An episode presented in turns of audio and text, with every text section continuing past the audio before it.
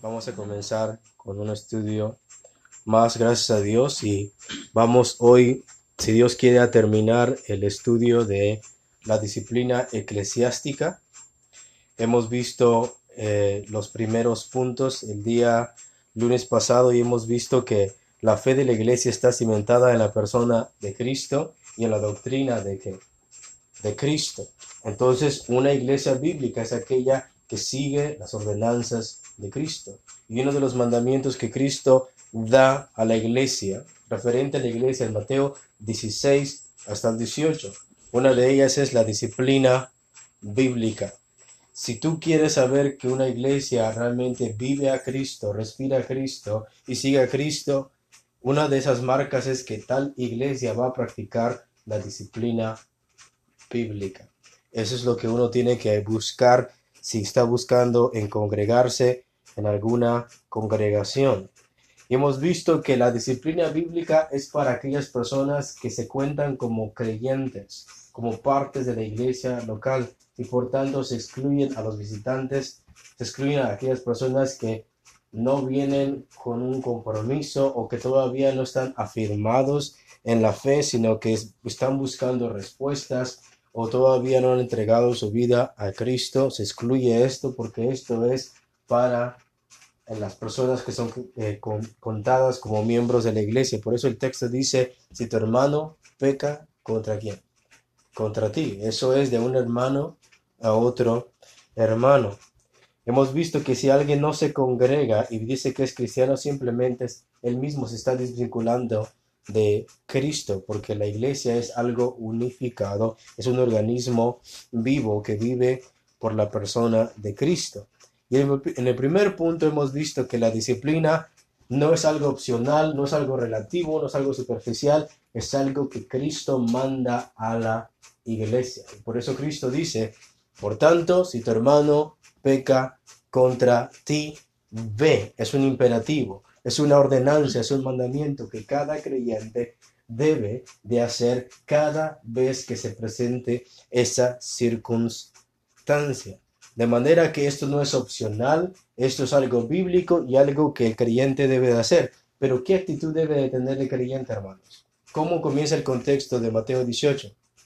¿Qué os parece si un hombre ha perdido, de 100 ovejas que ha tenido, ha perdido una, ¿qué es lo que hace el pastor? Va en busca de la oveja y cuando la encuentra, ¿qué es lo que hace? Se enoja y le pega, ¿verdad? No, ¿qué es lo que hace tal pastor? La pone en sus hombros la lleva gozoso.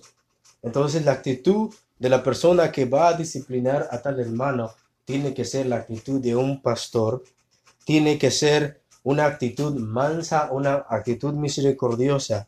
Y hemos visto que la disciplina no es un acto de odio de Dios al creyente, sino una expresión de amor hacia el creyente, porque el texto bíblico en Hebreos 12, 6 dice que el Señor al que ama, ¿qué? Disciplina. Entonces, si Dios nos disciplina es porque realmente somos contados como sus hijos. Hemos visto que la disciplina o la corrección de un hermano no debe de ser por minúsculas cosas. La Biblia nos manda a soportarnos los unos a los otros, que en cuanto dependa de nosotros debemos estar en paz con todos los hombres. Cristo nos manda a mirar un procedimiento y a mirar atentamente si tal persona realmente ha pecado contra nosotros o no. Cristo dice, no juzguéis según las apariencias. Hemos visto que la corrección se debe de hacer con misericordia y se debe de hacer con verdad. Y la persona que va a reprender o que va a exhortar debe de considerarse a sí mismo según Gálatas capítulo 6. Y hemos visto que la disciplina es necesaria y es la voluntad del Señor de la iglesia. Y con este trasfondo hemos visto que el primer ejemplo de la disciplina bíblica, ¿quién la da? En Hechos capítulo 5. Es Dios con qué personajes?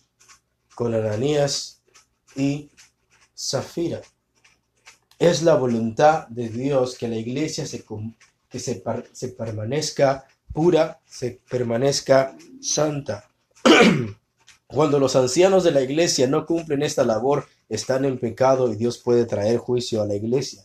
Y eso lo vimos en 1 Corintios 11, donde gente estaba tomando la cena del Señor de una manera indigna y algunos Dios ya los había eh, aniquilado y otros estaban enfermos. Y hasta aquí es la, el resumen, el trasfondo. En el punto del día de hoy vamos a mirar el propósito de la disciplina bíblica. Y antes de comenzar, quería hablar un poquito acerca de lo que pasó en Las Vegas, donde murieron cerca de 50 personas. No se sabe con exactitud exactamente qué es lo que pasó. Lo único que sabe es que una persona que tenía un arma automática disparó al aire libre desde un edificio y mató a mucha gente. En un concierto, me parece que de música country, country music. Y lo interesante aquí es que minutos antes de que eso sucediera, mientras las personas hacían filas, estaban algunos predicadores llamando al arrepentimiento a tales personas.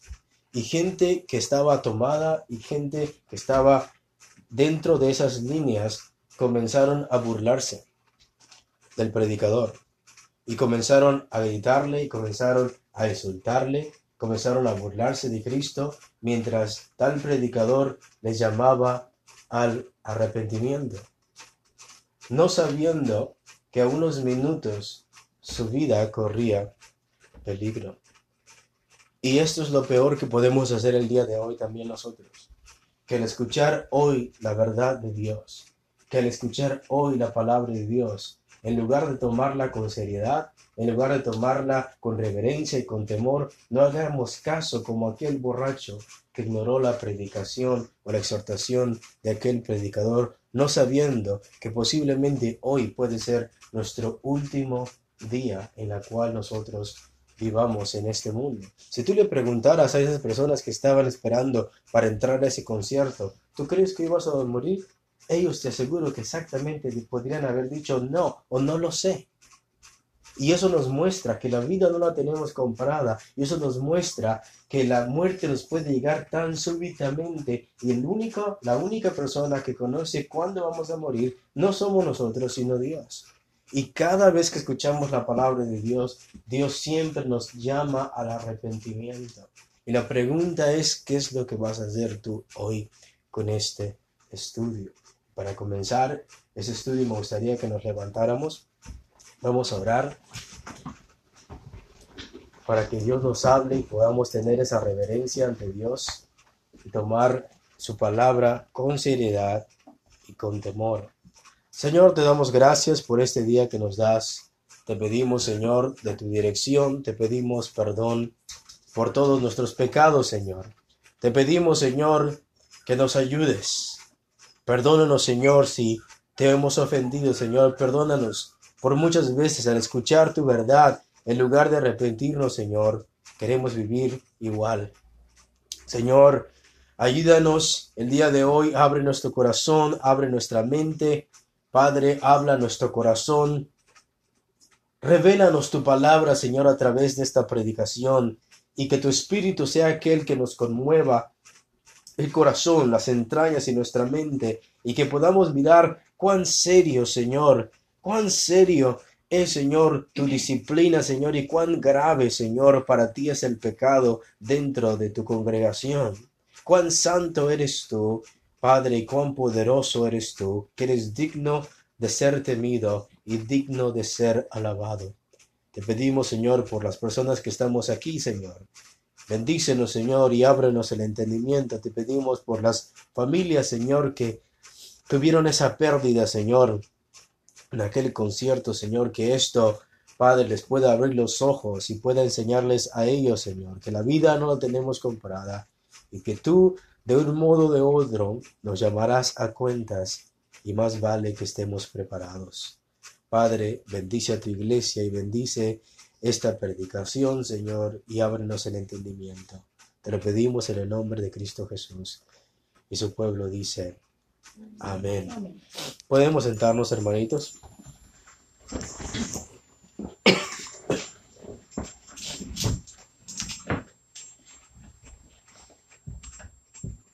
Disculpes el día de hoy, estoy tosiendo mucho, volví a enfermar de la gripa, así es que mil disculpas por eso. A, a los hijos que están tomando el estudio bíblico acerca de honra a tu padre y a tu madre, si Dios quiere, el día domingo vamos a terminar ese estudio. Así es que, escúchenlo bien, las personas que tengan a sus padres juntos a ellos y que los tengan con vida, lo que vamos a hacer es que después de este domingo, después de que pase este domingo, cada uno de ustedes va a resumir lo que han aprendido y lo que Dios les ha cambiado en su vida. Esto no es una opción, esto es algo que vamos a hacer para mirar cuánto Dios nos ha hablado, cuánto has aprendido de la palabra de Dios, porque escucha, no es buena la teología que calienta la cabeza y deja frío tu corazón. No existe tal cosa así. Si realmente amamos a Cristo y estamos aprendiendo la palabra de Dios, eso debe producir en nosotros fruto. Eso debe de, de producir en nosotros arrepentimiento, obediencia y amor a Dios. Así es que para los hijos, a todos, se les va a dar unos cinco minutos, no este domingo, pero el domingo que viene, donde ellos van a poder expresar lo que han aprendido, lo que ellos han cambiado, lo que la palabra de Dios les ha cambiado en sus vidas. Otro ah, anuncio que quiero hacer es que el día 15 de octubre yo no voy a estar en la congregación el día domingo. Es el hermano Juan que va a traernos la palabra de Dios. Vamos a dar palmas al Señor por nuestro hermano. Voy a tener que hacer una salida. Voy a predicar a otro lugar. Voy a ir con el hermano Julio. ¿Cómo se llama el lugar? Oakland. Oakland. Oakland. Vamos a ir allá. Esperemos en Dios que seamos de grande bendición. Que en ese lugar hay personas que también desean escuchar la palabra de Dios. A estos hermanos los conocimos el día que fuimos a la conferencia de MacArthur, de conferencia de pastores. Y esperemos en Dios que también sea de bendición para ellos. Terminando con los ah, anuncios, vamos a comenzar con el segundo punto. Hemos visto que el primer punto es que es un mandamiento de parte de Dios. Cada creyente debe de obedecer las palabras de Cristo. Pero en el segundo punto vamos a mirar el propósito de la disciplina bíblica. Abre tu Biblia en Mateo capítulo 18 y versículo 15. Mateo capítulo 18 y versículo 15.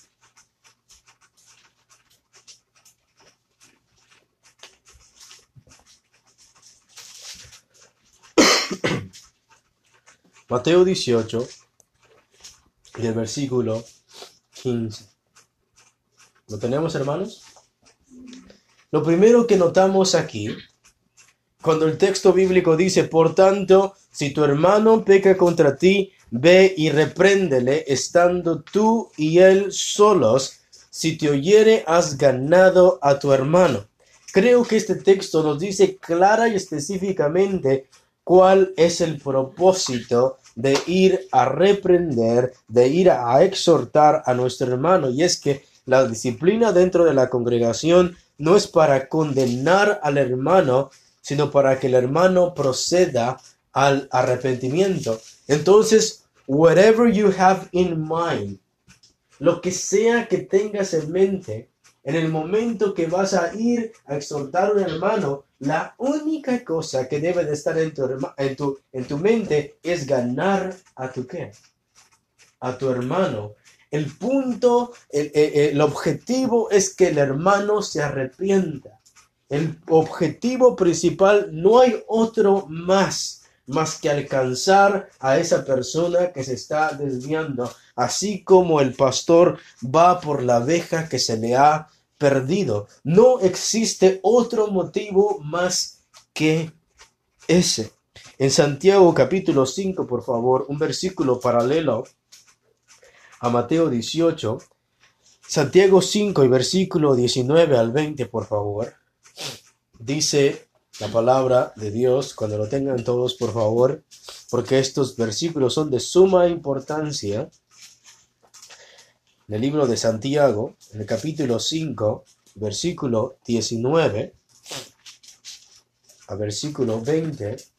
Y mientras ustedes abren su Biblia, también quería eh, pedirles de favor que si terminando hoy el estudio, si Dios quiere, voy a dar un pequeño tiempo para las personas que son nuevas o que no han escuchado todo este mensaje. Este mensaje es resumido. Así es que si tienes tú algo, tienes una pregunta, tienes una duda, estás confundido en una parte que yo voy a hablar el día de hoy, una parte de las escrituras que no entendiste, favor de preguntármelo para poder responder su pregunta. En Santiago capítulo 5, versículo 19 dice, hermanos, si alguno de entre vosotros se ha extraviado de la verdad, si alguno le hace volver, sepa que el que haga volver al pecador del error de su camino, salvará de muerte un alma y cubrirá multitud de pecados. Nótate que aquí Santiago está diciendo, hermanos plural a la congregación, si alguno de entre ustedes se ha extraviado de la verdad y alguno otro que se cree que es el hermano maduro le hace volver, sepa que el que haga volver al pecador del error de su camino, salvará de muerte un alma. Ese es el propósito, salvar a las personas de su error, de la forma en que están viviendo. Por eso Cristo comienza en, el capítulo 18, porque el Hijo del Hombre vino a salvar lo que se había perdido. Ese es el objetivo, ese es eh, tu meta, ese es el propósito por el cual un hermano tiene que ir a exhortar a otro. Hemos visto la actitud con que tienes que ir, pero ahora vemos el propósito por el cual tú tienes que ir. Ahora, quiero llamarles la atención un poquito en este punto, porque hay algo que puede pasar desapercibido si no lo meditamos detenidamente. El texto bíblico dice, ve y repréndele estando tú y él, ¿cómo? Solos, ok, y ese es el primer, es, es, that is the first step, ese es el primer procedimiento, ese es el primer paso. Si te oyeres ganado a tu hermano y después Santiago dice, si alguno, una persona, de entre vosotros se ha extraviado de la verdad y alguno le hace volver. It is the same thing. Es la misma cosa. Uno se ha desviado y otro le va a hacer volver. Ese es el punto, ese es el procedimiento. Y el primer paso es ir a solas con el hermano que ha pecado contra otro. Y muchas veces los pastores y los miembros de la iglesia se creen más amorosos que Cristo y se creen más cariñosos que Cristo y evitan la disciplina bíblica. Ni siquiera hablan de este pasaje o porque le tienen miedo a la gente o porque el pastor tiene miedo a la congregación y no quieren ser heridos ni herir a nadie. Pero escúchalo. Muchas veces cuando los pastores y los creyentes evitan la disciplina bíblica, en lugar de obedecer al Señor de la iglesia, en lugar de hacer la voluntad de Dios, hacen lo que Dios prohíbe. Y me gustaría preguntarles eso a ustedes. Mira, si tú no obedeces el procedimiento bíblico que Cristo ha dejado para con su iglesia, lo que va a quedar dentro de la congregación son difamaciones, murmuraciones, chismes contra los hermanos. Si un hermano se anda portando mal, toda la congregación lo sabe, menos el hermano. Si alguien anda dando un mal testimonio, en lugar de ir a hablar con el hermano, preferimos hablar del hermano. En lugar de que tú vayas a reprender a un hermano que te ha ofendido, en lugar de hacer eso, comienzas a murmurar de su vida personal. Entonces, si nosotros no obedecemos el mandamiento bíblico, lo único que quedan son chismes. Y lo que menos Dios quiere es que haya chismes dentro de la iglesia. Por eso, si tu hermano ha pecado contra ti, ve tú y él que eso no se lo tienes que decir al pastor, no se lo tienes que decir a ningún anciano, porque el hermano te ofendió a ti, no al pastor, no a los ancianos. Y la persona que ha sido ofendida debe de ir hablar con tal hermano. Pero mira qué es lo que dice la Biblia acerca de los chismes. No vaya solamente, eh, anótalo, Proverbios 16, 28. El hombre perverso levanta contienda y el chismoso aparta a los mejores amigos. ¿Cómo es el hombre que levanta contienda y chismoso? Es perverso. Entonces, si tú no haces la voluntad de Dios y, te crees más amoroso que Cristo y por eso no quieres ir a arrepender al hermano, pero hablas del hermano, tú no eres más amoroso que Cristo, tú eres un hombre perverso. Eres un hombre que en lugar de amar a tu hermano e ir bíblicamente a hablar a solas con tal hermano, prefieres chismosear de tal persona. En Proverbios 18, 8 al 9 dice, las palabras del chismoso son como bocados suaves y penetran hasta las entrañas. Hay mucha gente que en lugar de preocuparse por la vida espiritual de una persona, les gusta entretenerse hablando de una persona. Por eso el texto dice las palabras del chismoso. ¿Cómo es el carácter de esa persona? Cada vez que habla va a difamar, va a distorsionar la personalidad de una persona. Las palabras del chismoso son como bocados suaves es algo entretenido, es algo que la gente le gusta hablar. Por eso el texto dice que es como bocados suaves. Sígueme contando más de cómo vive tal hermano y tal hermana, y por qué no vino, y por qué esto, y por qué no el otro. Y esto es pecado delante de quién, hermanitos? De Dios. Pero mira, si seguimos el procedimiento bíblico, ¿cuántos van a murmurar de tal hermano o hermana? Nadie. Entonces, antes de pensar en chismes, la Biblia dice, ve tú y él a solas. Y entonces repréndele. Murmuraciones también. En números 12, versículo 1 al 3 dice, María y Aarón hablaron contra Moisés a causa de la mujer cusita que había tomado, porque él había tomado mujer cusita. Y dijeron, solamente por Moisés ha hablado Jehová ¿No ha hablado también por nosotros? Y lo oyó Jehová, y aquel varón Moisés era muy manso, más que todos los hombres que había sobre la tierra. ¿Con quién murmuraron Aarón y María? Contra Moisés, pero ¿quién lo escuchó? Dios. Tengamos cuidado cuando vamos a hablar de un pastor, hermanos. Tengamos cuidado si tal hermano o tal anciano realmente vive una vida íntegra, realmente ha dado un buen testimonio y por una minúscula cosa vas a comenzar a murmurar de él, no es que la persona va a venir ante ti, es que Dios lo está escuchando. Por eso Moisés dice el texto que era un hombre manso en la tierra. Si un hombre, si un pastor es manso, nunca esperes que va a, hacerte caso de las murmuraciones que hagas contra tal contra él.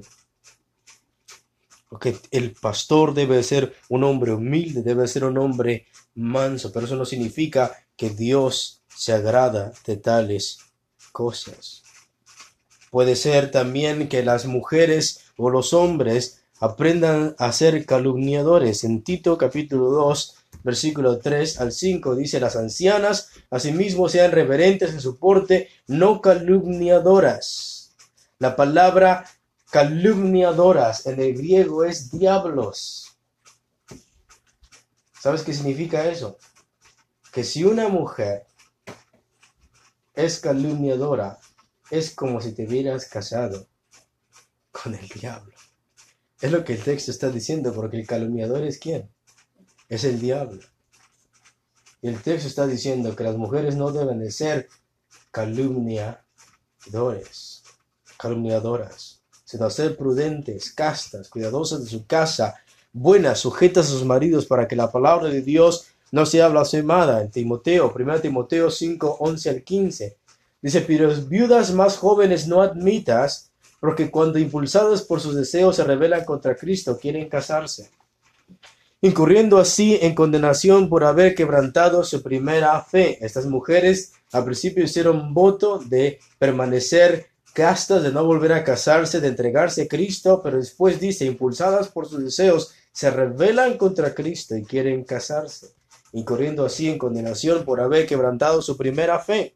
También aprenden a ser ociosas. Estas mujeres al no tener hijos, al no tener esposo y al recibir un sustento dentro de la congregación y al ser jóvenes y no tener responsabilidades como madre o como esposa, dice el versículo 13, también aprenden a ser ociosas, andando de casa en casa, y no solamente ociosas, o sea, no haciendo nada, sino también chismosas y entremetidas hablando de lo que no debieran. Quiero pues que las vidas jóvenes se casen, críen hijos, y en lugar de andar en casa en casa, gobiernen su qué? Su casa que no den al adversario ninguna ocasión de maledicencia, porque ya algunas se han apartado en pos de Satanás. Entonces, si una mujer que se dice cristiana es una mujer ociosa, que se la pasa todo el tiempo en redes sociales, que se pasa todo el tiempo chismoseando con otras gentes, se pasa entreteniendo y en lugar de tomar su responsabilidad como madre y como esposa, el texto bíblico está diciendo porque ya algunas se han apartado en pos de Satanás. Aunque tú creas que eres una mujer cristiana. Una mujer cristiana es una mujer que está sujeta a su esposo, que ama a su esposo y que cría bien a sus hijos y que gobierna bien su qué? Su casa. En lugar de andar de casa en casa, la mujer debe de ocuparse de la propia. Ouch o amén, hermanos. Entonces vemos cuánto nos podemos evitar en lugar de chismear. Escucha, y esto no es algo feminista o racista. El texto bíblico habla a todos, tanto a mujeres chismosas como hombres chismosos. En Proverbios 16, 28 lo hemos visto, dice, el hombre perverso levanta contienda. No está hablando de una mujer, está hablando de un hombre. Y el chismoso, esto no es una mujer, esto es un hombre, pero también hay hombres chismosos y también hay mujeres que. Y más vale que ninguno de los dos, ni hombres y mujeres dentro de la congregación, lo seamos. Porque el creyente no debe de promover tal comportamiento dentro de la congregación. Y por tanto, el propósito de ir a solas con tu hermano no es chismear del hermano, no es murmurar del hermano, no es calumniar al hermano, no es entremeterte en lo que no te importa, sino que si tu hermano ha pecado contra ti, ve y repréndele estando tú y él a qué? A solas. ¿Quedó claro, hermanitos, esto? Porque no esperes, escúchalo bien. A veces queremos hacer el chisme bíblico. ¿De verdad? Podemos hablar por teléfono con un hermano, con una hermanita. Vamos a orar por el hermano fulano. ¿Por qué? Porque fíjese que anda así y anda así. Vamos a orar. ¿Y, qué ¿Y por qué más, hermanita, tenemos que orar? No, pues por esto y por el otro, bla, bla, bla. No estamos queriendo orar por el hermano. La oración es la excusa para saber más de la vida de un hermano. Entonces, por eso Dios ha dejado para su iglesia que si tú te has ofendido por el comentario de un hermano, si alguien realmente te ha dañado, si tú sientes en tu corazón que tal hermano te faltó, ¿qué es lo que tiene que hacer la iglesia, hermanitos? ¿Qué es lo que tiene que hacer? ¿Cómo dice el texto? Ir a solas con él y qué? Reprenderlo. Es claro, ¿verdad? Entonces, nótate que eso es una obligación para cada creyente. Amén, hermanitos. ¿Lo hemos entendido? Muy bien. Ahora veamos el proceso. Vamos a mirar el proceso. Hemos visto el propósito. Ahora vamos a mirar el proceso bíblico.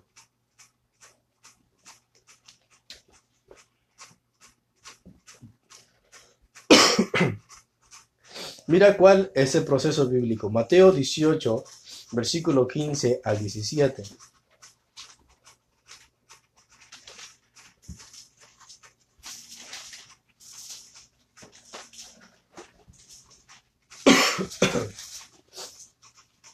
El proceso. Dice, por tanto, si tu hermano peca contra ti, ve y repréndele estando tú y él solos. Si te oyere, has ganado a tu hermano. Ese es el primer paso. Segundo, mas si no te oyere, toma aún contigo a uno o dos, para que en boca de dos o tres testigos conste toda palabra. Ese es el proceso. Si mi hermano, escúchalo bien, si mi hermano peca contra mí, ¿cuál es mi deber, hermanos? Porque quiero que lo aprendan. ¿Cuál es mi deber? Hablarle a las olas. Ok, voy. Si se arrepiente, ¿qué es lo que te- el texto bíblico dice? ¿Alguien más se tiene que enterar? No, No, ok. Pero si no te oyere, ¿qué es lo que debe de hacer? hablarle a los testigos. Ok, no de Jehová, ¿eh? Dos testigos. Pon atención. Pero dice, si no te ¿qué? oyere, pero si te oyere, has ganado a tu hermano. Entonces, eso va a quedar entre el hermano y tú, si te oyere. Pero si no te oye, el punto no es calumniar al hermano. El punto no es eh, chismosear del hermano, sino que tomar a dos testigos cristianos para que le convenzan de que de pecado. Pero eso se hace si tal persona realmente no te escucha. Si realmente tal persona no te oye o tal persona no se quiere arrepentir. Nótate la frase en el versículo 15. Ve, repréndele estando tú y él solos. Si te, como dice, si te oyere has ganado a tu hermano. Pero mira el versículo 16. Mas si no te oyere, toma aún contigo a uno o dos, para que en boca de dos o tres testigos conste toda palabra. Y nótate el versículo 17, que es lo que dice, si no los oyere a ellos. El punto es que se va dando el procedimiento si tal persona no te oyere, si no los oyere, pero si los oye, o sea, acepta la reprensión, acepta la corrección, no hay necesidad de comunicárselo a nadie. Porque el punto de llevar dos o tres testigos es para que la persona proceda al arrepentimiento, vea su pecado. Pero dice el versículo 17, si no los oyere a ellos, dilo a la que? Iglesia. A la iglesia, escúchalo. Y si no oyere a la iglesia, tenle por gentil y publicano. Cuatro pasos. ¿Cuál es el primer paso, hermanitos? Tú y él a solas. Segundo, con dos testigos, tercero. con toda la iglesia, Y el cuarto, si no te oye a la iglesia. para tenerlo por gentil. Ese es el procedimiento bíblico. Eso es lo que tenemos que hacer todo el tiempo que un hermano peca contra qué? Contra nosotros. Ahora bien, vamos a mirar la evidencia. Es el cuarto punto. La evidencia. El versículo 15 dice, por tanto, si tu hermano peca contra ti, ve y repréndele estando tú y él solo, si te oyeres ganado a tu hermano, mas si no te oyere, toma aún contigo a una o dos, para que en boca de dos o tres testigos conste toda palabra. Si no los oyere a ellos, dilo a la iglesia, y si no oyere a la iglesia, tenle por gentil y publicano. Escucha, ¿cuál es la evidencia? Si te oyere, has ganado a tu hermano. ¿Qué quiere decir eso? Que si te ha escuchado, sea qué? Arrepentido. Entonces, has ganado a tu hermano. Es la evidencia que tal hermano ha visto su pecado, tal hermano ha comprendido su falta, ha comprendido que te ha deshonrado, que ha eh, lastimado tu dignidad, tus sentimientos, etcétera, etcétera. Pero escucha cuál es la evidencia de lo contrario. Versículo 16. Mas si no te oyere, toma aún contigo uno a dos. Versículo 17. Si no los oyere a ellos, dilo a la iglesia. Y si no oyere a la iglesia, tenle por gentil y publicano. ¿Vistes el procedimiento? Lo hemos visto. Y la evidencia que no se quiere arrepentir, ¿qué es lo que va a pasar con el hermano? No va a escuchar a quién.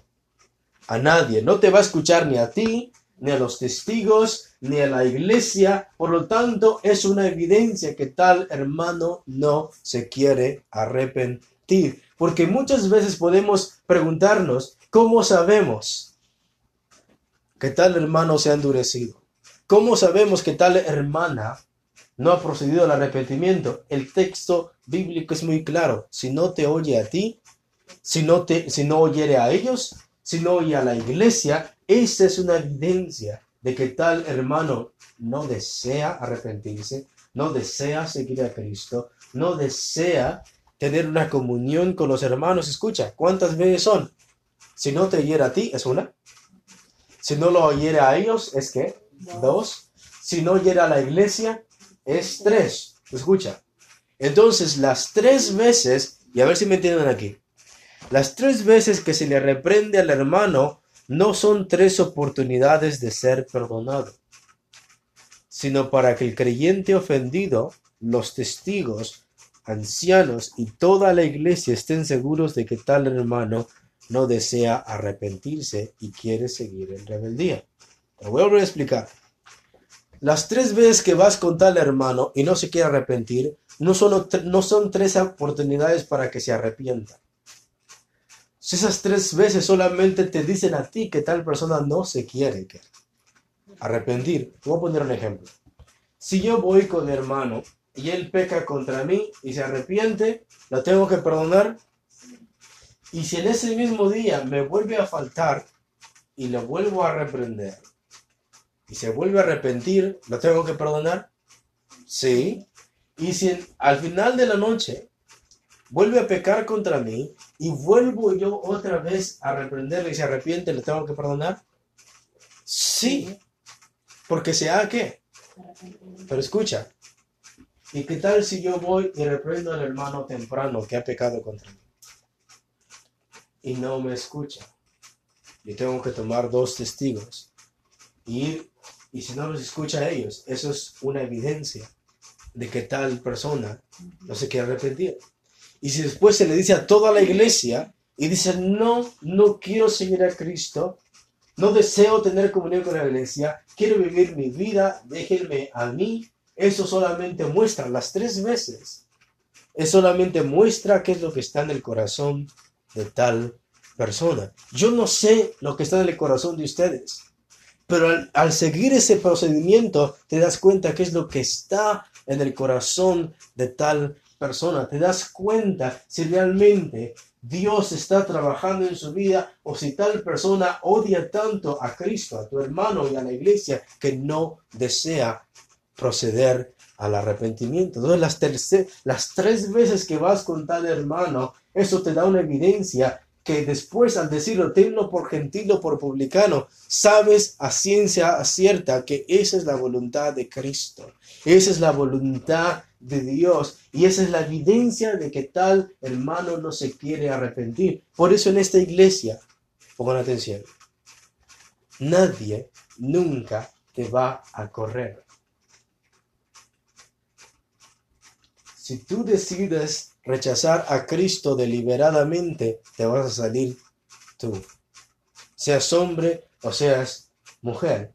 La iglesia cada vez que te arrepientas, la iglesia tiene la responsabilidad y el amor de Cristo para perdonarte. Pero si tú no te quieres arrepentir, el que te vas a ir o la, o la que te vas a ir eres tú.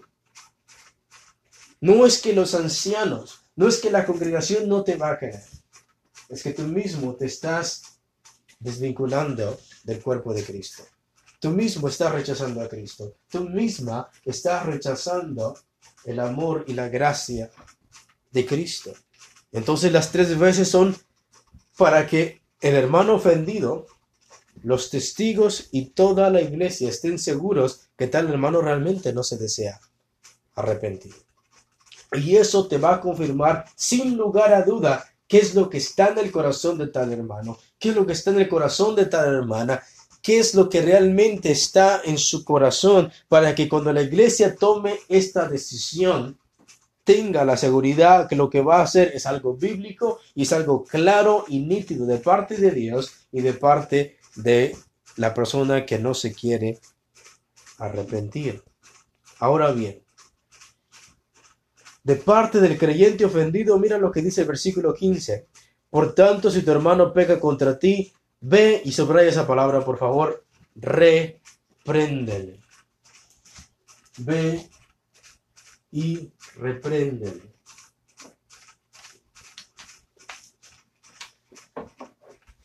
Esta palabra, asumo que todos ya han limpiado, ya han copiado esta parte. Es la única palabra que posiblemente vamos a hablar y vamos a dar su significado en griego. Esta palabra, repréndele,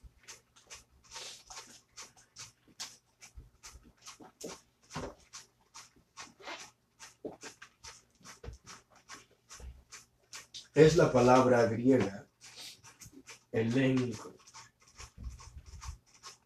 Y te voy a explicar qué significa. Para que ustedes que tienen hijos y algún día alguien peque contra ustedes, sepan qué significa la palabra repréndele. Porque podemos confundir esa palabra reprender podemos tener la errónea idea que reprender significa hablar pestes de tal hermano. O reprender significa eh, hablar con una voz alta y fuerte y condenando a tal persona. Estoy reprendiendo a mis hijos, estoy reprendiendo a tal hermano. Eso no es reprender, eso es airarte. Son dos cosas diferentes. La palabra elenco, cuando Cristo dice, si tu hermano peca contra ti, ve y repréndele. Esa palabra significa convencer.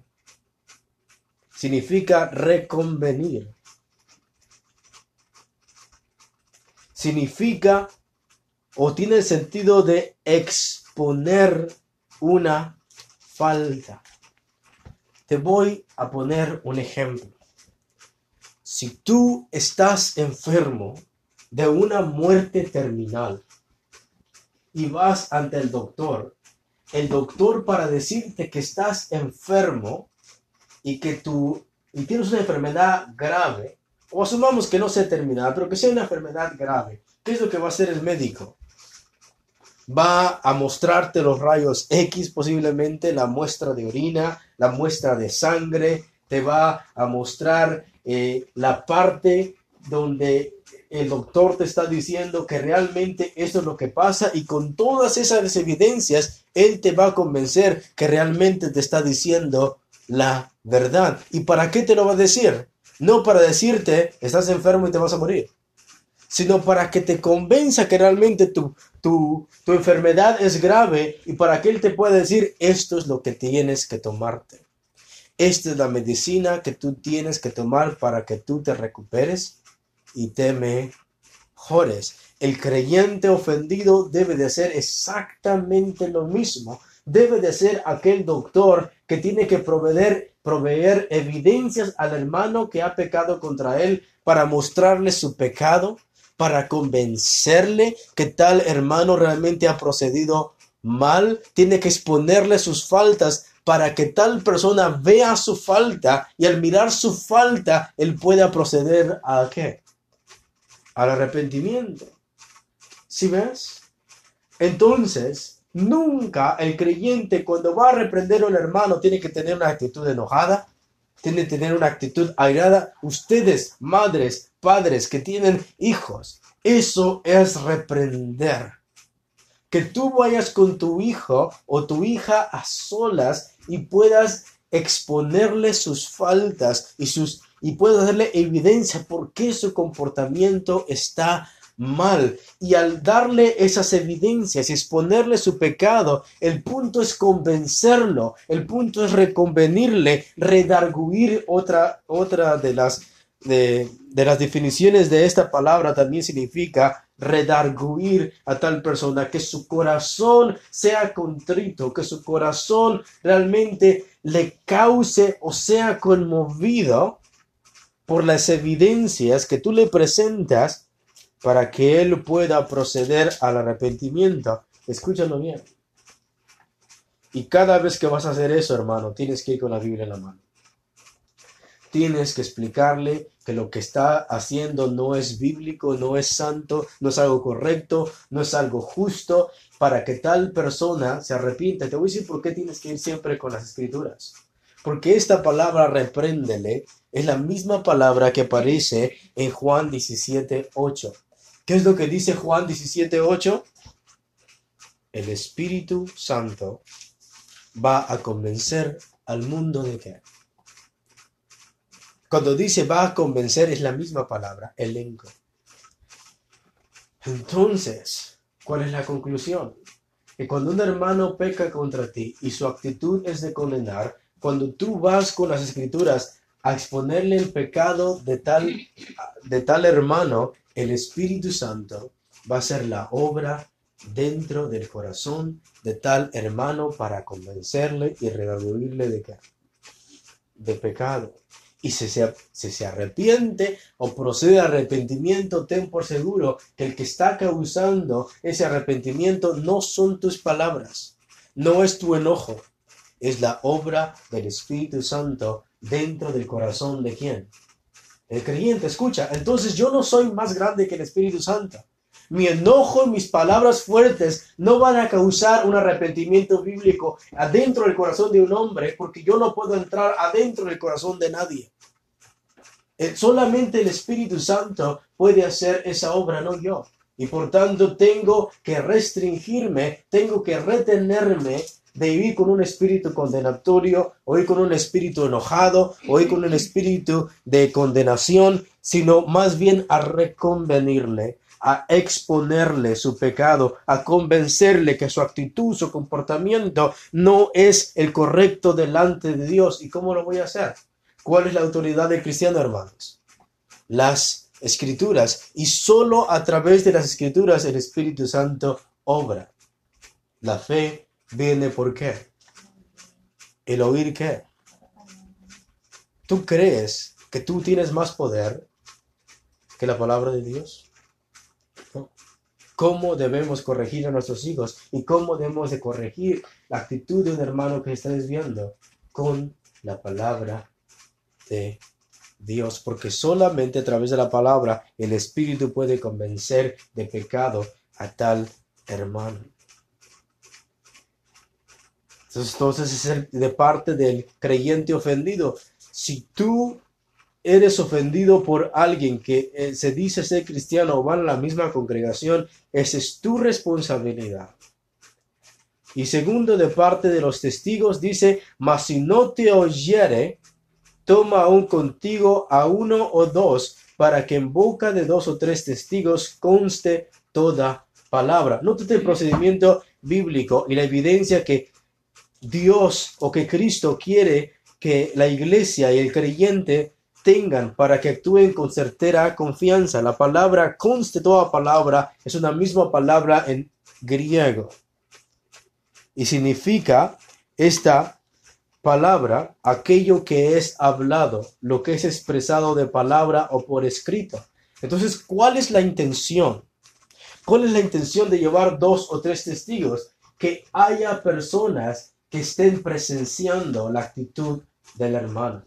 Que haya personas que escucharon la respuesta de quién? Del hermano. Porque de esa manera, cuando se lo digan a la iglesia, no solamente es el testimonio de un hermano, es el testimonio de dos o tres. Y de esa manera la iglesia está segura que tal persona no está mintiendo porque tiene qué? Tiene testigos y estos testigos vieron y estos testigos escucharon lo que tal hermano hizo. Nótate cuán delicado y cuán importante para Cristo es que lo que se haga se haga con justo juicio y con un procedimiento claro y con un procedimiento bíblico. Entonces aquí vemos que el punto no es condenar al hermano, no es hablar pestes del hermano, sino aún tomar esos dos testigos para asegurarse que realmente las palabras de la persona no arrepentida son ciertas y realmente su comportamiento, su forma mala de actuar realmente es así como tal hermano ofendido lo dijo. Y teniendo ese testimonio de ese mal comportamiento, estos dos testigos pueden testificar del hermano no arrepentido. ¿Y cuál es el tercer, la tercera evidencia? Si no los oyere a ellos, dilo a la iglesia.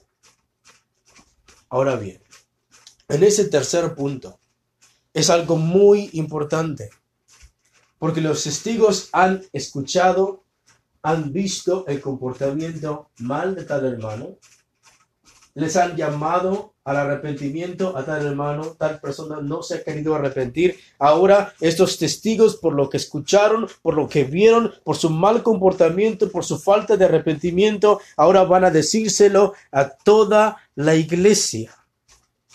Y aquí infiere que la iglesia también toma su responsabilidad y toma su parte para reprender a tal hermano. Escucha lo que dice. Vamos a leerlo todos juntos en el versículo 17. Dice, si no los oyere a ellos, dilo a la iglesia, y si no oyere a la iglesia, ¿escuchaste? Hay algo que se infiere. Si no oyera a la iglesia, significa que la iglesia le habló también a tal hermano. Aunque el texto no está diciendo y la iglesia debe reprenderle, aquí infiere que tal iglesia también toma su responsabilidad de hablarle al hermano, de exponerle su pecado. ¿Y eso qué quiere decir, hermanitos? Mayormente, en algunas congregaciones piensan que la única persona que tiene la autoridad de reprender a un hermano es el pastor. Pero vemos aquí en el texto bíblico que es responsabilidad no solamente de los testigos, no solamente del creyente, sino de toda la iglesia. Es toda la congregación que debe de clamar por tal hermano, que debe de exhortar a tal hermano, que debe de cuidar a todos, a, los hermanos, que debe de exhortar al hermano, que debe disciplinar al hermano. Esa es tu responsabilidad.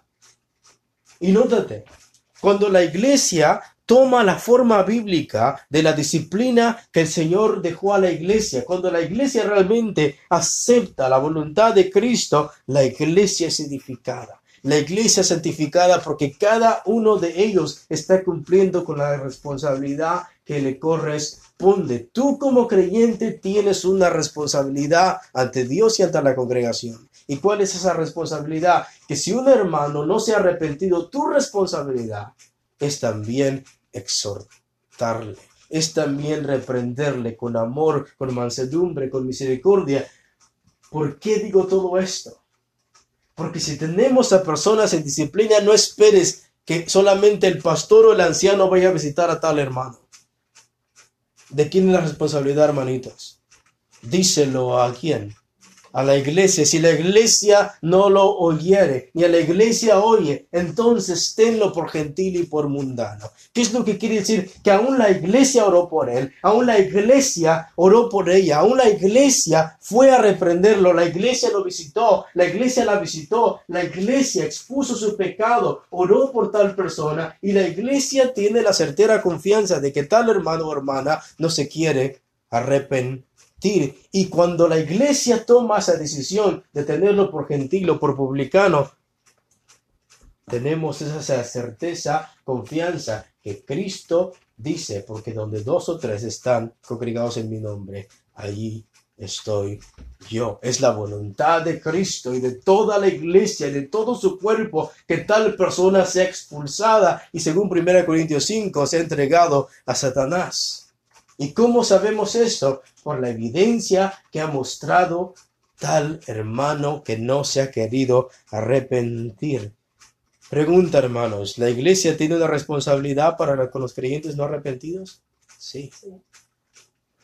Y esto no es un concepto doctrinal, hermanos, es algo, es una obligación que cada creyente debe de hacer. La iglesia tiene la responsabilidad de exhortar y reprender al hermano que se está desviando.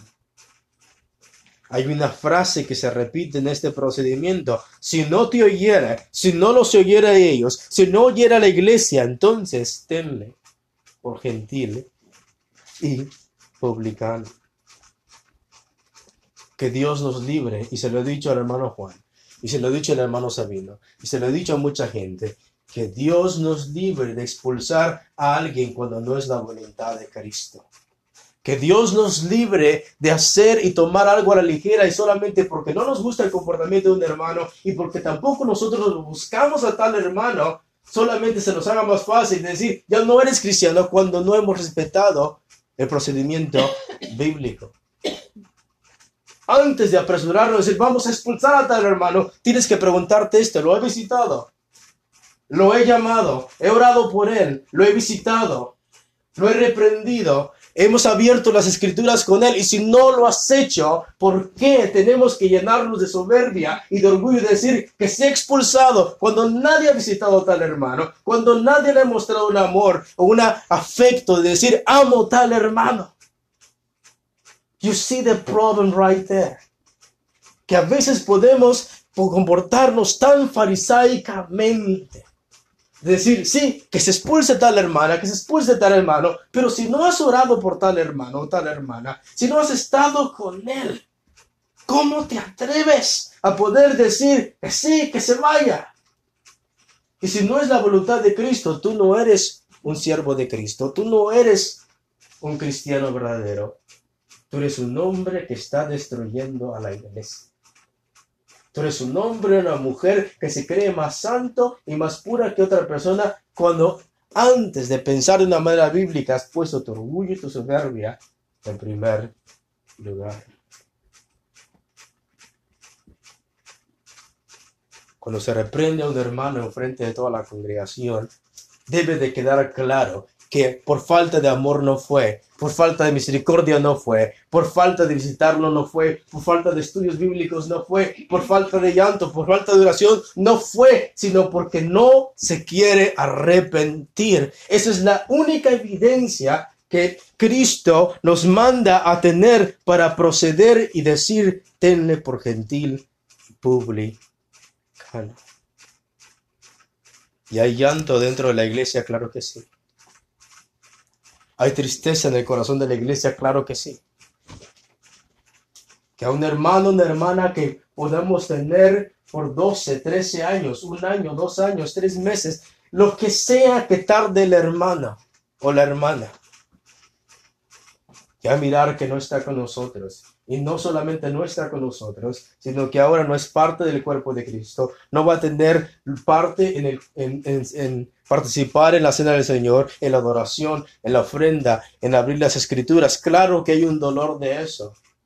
Pero aún, escucha, dentro de este dolor y aún dentro de este llanto y aún de este dolor de la iglesia, aún la iglesia es edificada. Abre tu Biblia en 1 Timoteo, capítulo 5, versículo 20. Primera Timoteo, capítulo 5 y versículo 20.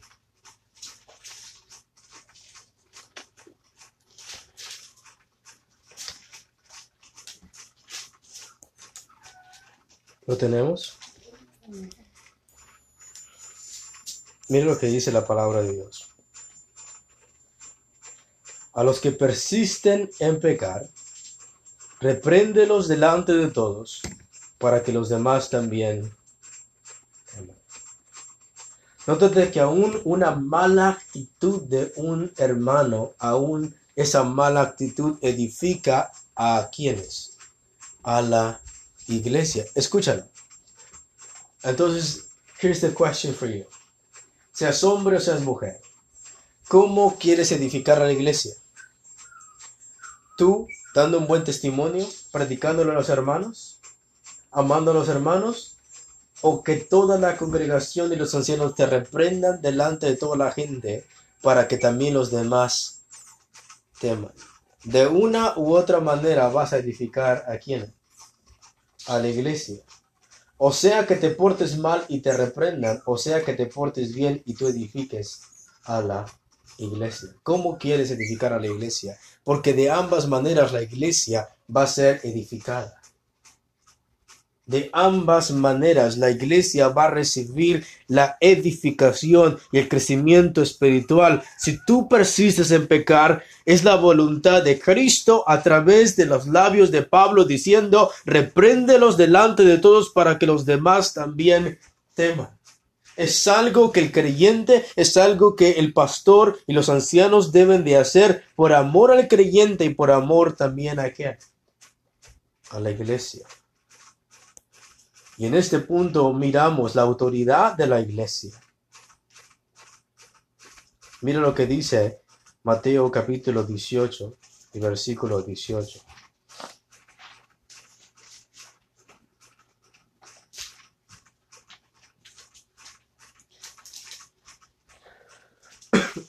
Me parece que vamos a dejarlo para el siguiente. Mateo 18 y versículo 18. Mira la autoridad que Cristo le ha dejado a toda la congregación. Y nótate que aquí cuando nos, referimos a la congregación, no, no nos referimos a la iglesia universal de Cristo, sino a la iglesia local de Cristo. Para que entiendas. La iglesia universal de Cristo es todos aquellos que han creído en Cristo Jesús. Aquí en la China, México, Venezuela, Estados Unidos, Alaska, Antártida, si alguien cree en Cristo, es parte del cuerpo de Cristo, pero no todos se congregan en el mismo lugar. Yo conozco o sé que hay hermanos en China, pero no los conozco de cara ni de nombre, pero sé que son mis hermanos porque han creído en quién. Y por tanto yo no sé sus vidas, yo no sé cómo ellos viven. Los que sí conozco son aquellos que se congregan en el mismo lugar donde yo me congrego. Y es por eso que el texto dice, si tu hermano ha pecado contra qué? Un hermano de China no puede pecar contra mí. Un hermano de África no puede pecar contra mí. Solamente aquella persona que asiste al mismo lugar y a la misma congregación local. Por eso Mateo 18, 18 dice, mira la autoridad de la iglesia. De cierto os digo que todo lo que atéis en la tierra significa no perdonar a tal persona, porque tal persona no se quiso arrepentir, será atado en el cielo. Dios está de acuerdo con eso. Y todo lo que desatéis en la tierra, si tal hermano se ha arrepentido, ¿qué es lo que Cristo dice? Has ganado a tu qué. Ese es el contexto. Será desatado en el cielo. Dios está de acuerdo con eso.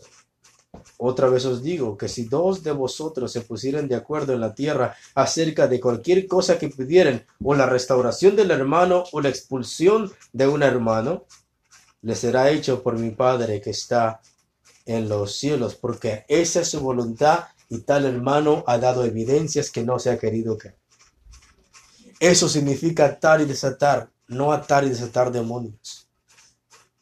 En este contexto, atar y desatar se refiere a que si un hermano se arrepiente, ¿qué significa? Que Dios le ha puesto en su corazón que proceda al arrepentimiento. Entonces yo tengo que perdonarlo y si yo lo perdono, si toda la iglesia lo perdona, algo está desatado ¿dónde? En los cielos. Pero si el hermano no se arrepiente, ¿cómo la iglesia lo va a perdonar? No es que no lo quiera perdonar, es que no se quiere arrepentir. Y por lo tanto vamos a tener que entenderlo por gentil y por publicano. Algo está atado. Y lo que sea que la iglesia ate aquí, en base a ese procedimiento bíblico, también está atado en los cielos, porque esa es la voluntad de Dios. Por eso al final el texto termina diciendo, otra vez os digo que si dos de vosotros se pusieran de acuerdo en la tierra acerca de cualquier cosa que pidieran, y aquí cualquier cosa se limita o a perdonar a un hermano o a expulsar a un hermano, le será hecho por mi Padre que está en los cielos. Escucha, toda la Trinidad, ¿lo entiendes? Padre, Hijo y Espíritu Santo están de acuerdo que tal persona sea expulsada. Padre, Hijo y Espíritu Santo están de acuerdo que tal persona sea perdonada si es que se arrepiente. La expulsión de un creyente entonces debe de ser por un procedimiento bíblico, sí o no, hermanos. Sí. Nunca por autonomía del pastor. ¿Entienden qué significa eso?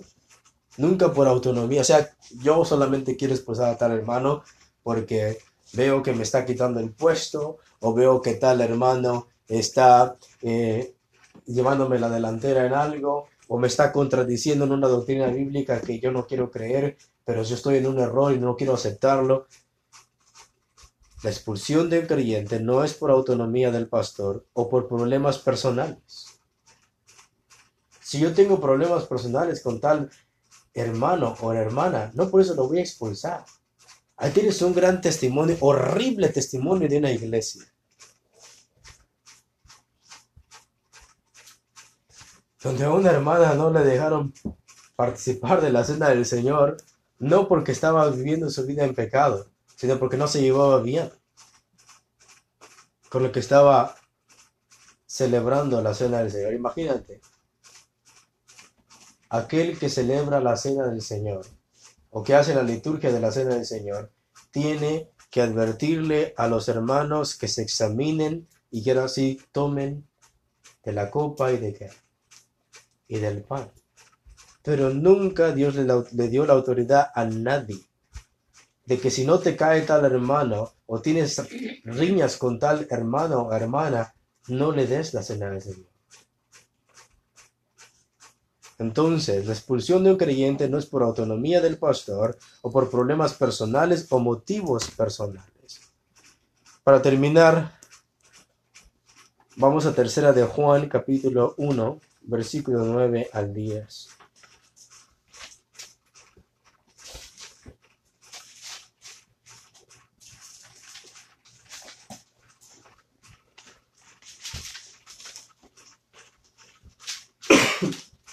Tercera de Juan, capítulo 1, versículo 9 al 10. Vamos a mirar un mal ejemplo de cómo no expulsar a alguien o por qué no expulsar a alguien.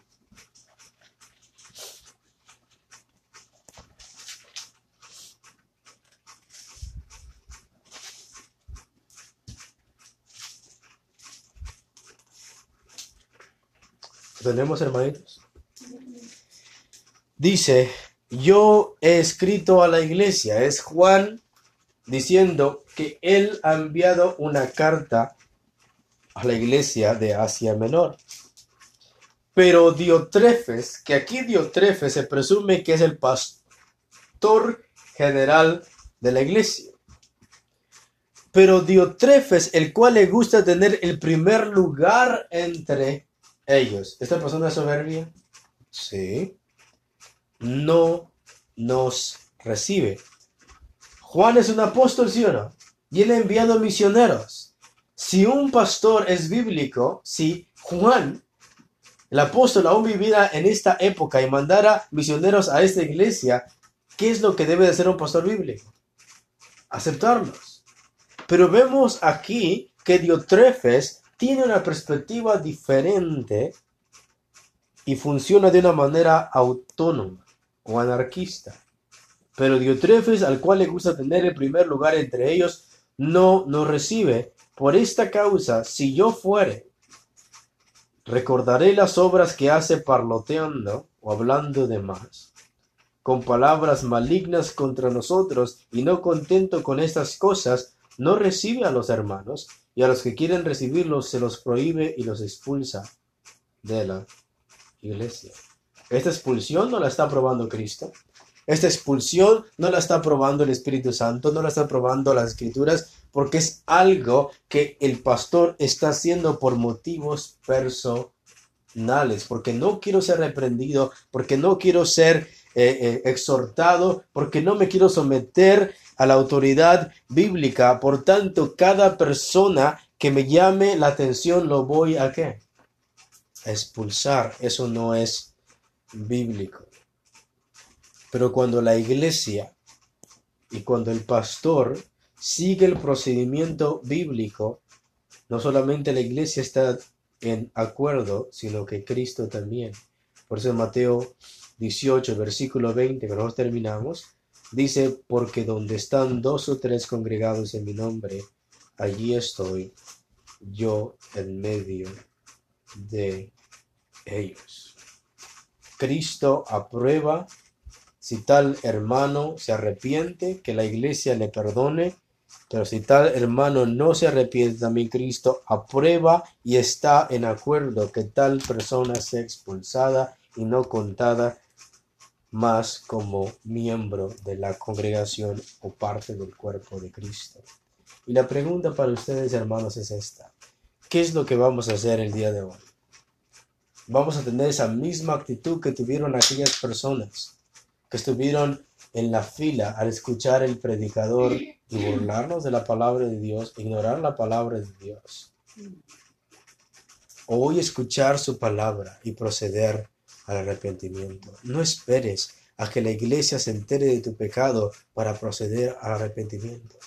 Si algo tú estás haciendo mal, si algo dentro de tu comportamiento a las escondidas o en lugar oculto detrás de las paredes, puede ser por llamada, puede ser por texto, puede ser en un lugar oculto, puede ser donde sea, Dios está allí y algún día Dios va a traer a la luz todas esas cosas. Y antes de que eso pase, hoy Dios nos está diciendo que procedamos al arrepentimiento.